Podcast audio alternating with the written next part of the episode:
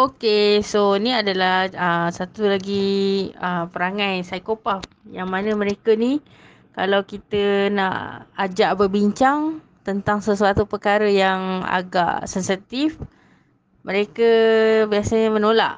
Kalau lebih-lebih lagi bila perkara tu melibatkan kesalahan yang datang dari diri mereka. Contohnya kan, macam ada real life situation, real life, real case situation di mana seorang wanita ni dia ada masalah dengan kewangan. Bukan masalah daripada dia. Dia pelik kenapa tabungan keluarga sehilang je. Uh, dan dia tahu dan dia dapat tangkap yang husband dia yang selalu gunakan duit untuk, hmm, I don't know guna untuk apa. Tapi duit selalu habis lah. Husband dia selalu habiskan.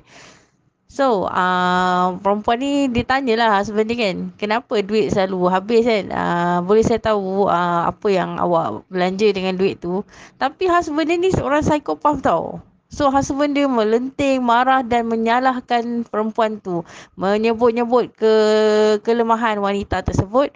Uh, dan dia dia cakap lah apa everything seolah-olah sampai wanita tu rasa macam aku ke salah. Aku ke yang ni. Sampai kita rasa kita keliru. Keliru lah macam tu. Macam rasa keliru. Ha, itu yang dia buat. Jadi Uh, dia tak nak mengaku lah dia salah. Dia tak nak mengaku. Uh, dia buat perempuan ni rasa teruk sangat lah kan. Marah betul cukup-cukup marah. Okey tak apa. So kalau jadi benda-benda macam ni.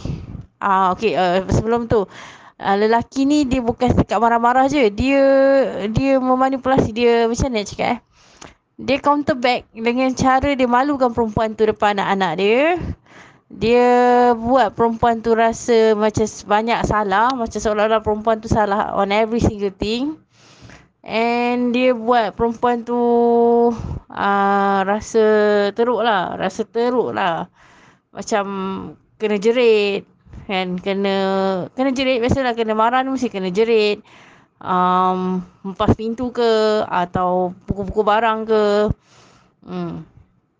So, kalau dalam keadaan macam tu, apa yang sebenarnya kalau kalau kita lah mengalami keadaan macam tu kan dengan orang macam tu, apa yang kita boleh buat ialah keep cool. Kita jangan jadi pihak yang lemah. Kita menangis. Oh, saya sedih. Contohlah kita nangis kan. Uh, kita kita nak main emosi juga dengan dia. Kau jangan harap lah. Psikopat ni dia takkan termakan dengan emosi kau yang sedih tu. Ha. Dia tak heran. Jadi kita jangan nangis tapi kita keep being cool is dengan cara kita cakap uh, boleh kita kembali kepada topik asal kita sebab tadi awak tukar subjek.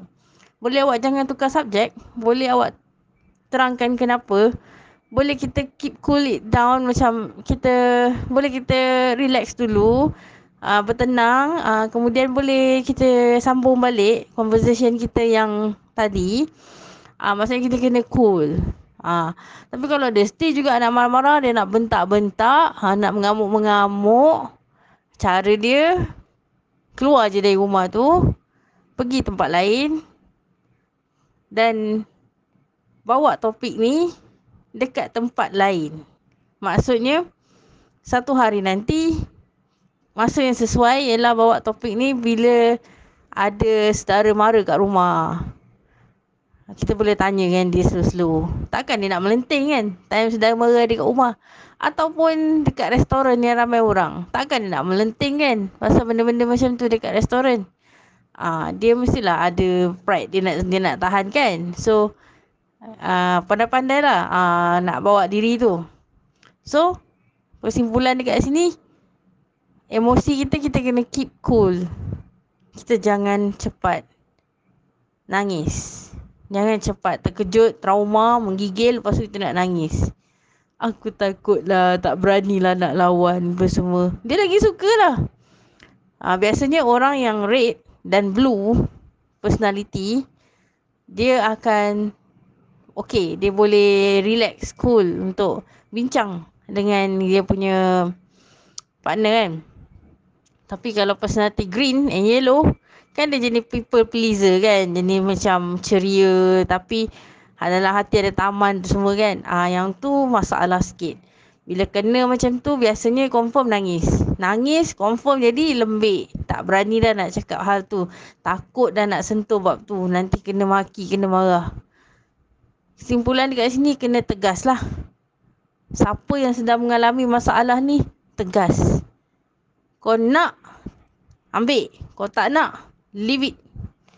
Take it or leave it. Ha, bahasa tegas dia.